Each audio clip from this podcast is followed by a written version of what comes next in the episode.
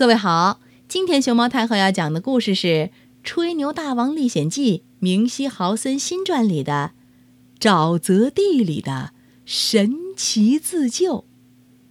它的作者是奥地利的海因茨·雅尼施和俄罗斯的阿罗沙布劳，邓晶翻译，天津教育出版社出版。关注微信公众号“毛妈故事屋”和荔枝电台“熊猫太后摆故事”，都可以收听到。熊猫太后讲的故事。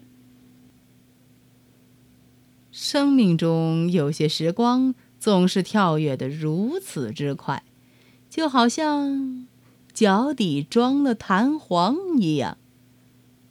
在一个美好的夏日，心情愉快的我带上自己最中意的马，做了一次绝妙的杂技表演。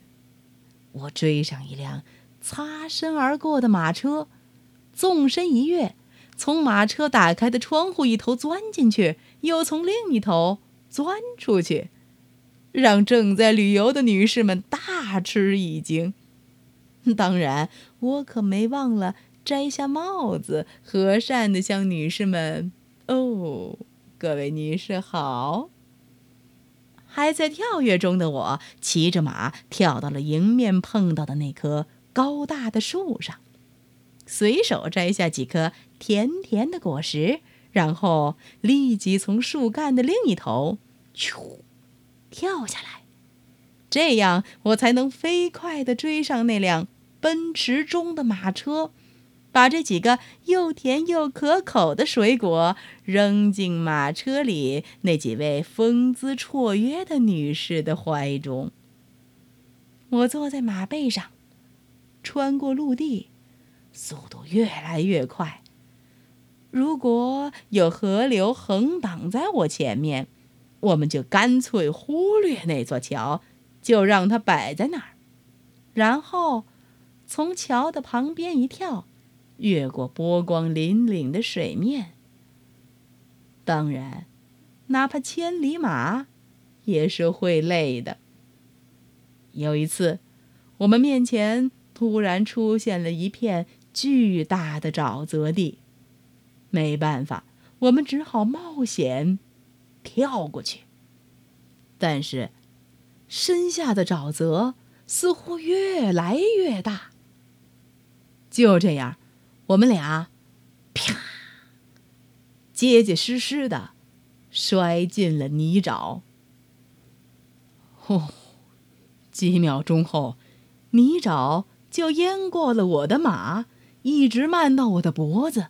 哦，我心想：完了完了，这下我们死定了。可这时，我突然想到，我那年迈的祖母常常对我说：“有时候，人呐，就是得紧紧的抓住自己的头发。”才不至于掉下去。所以，我赶紧反手去摸自己的辫子，然后用尽全力抓住辫子，拼命往上拽。我拽呀拽呀，因为我的膝盖一直紧紧的夹着马背，所以最后我才慢慢的。把我们俩都拉出了那片沼泽地。哦，我们在干燥的土地上稍作休息后，我就又坐上马背，越过一只飞得很低的猫头鹰，跳进我们下一段冒险里。记住了吗，我的朋友？我就是我，明希豪森。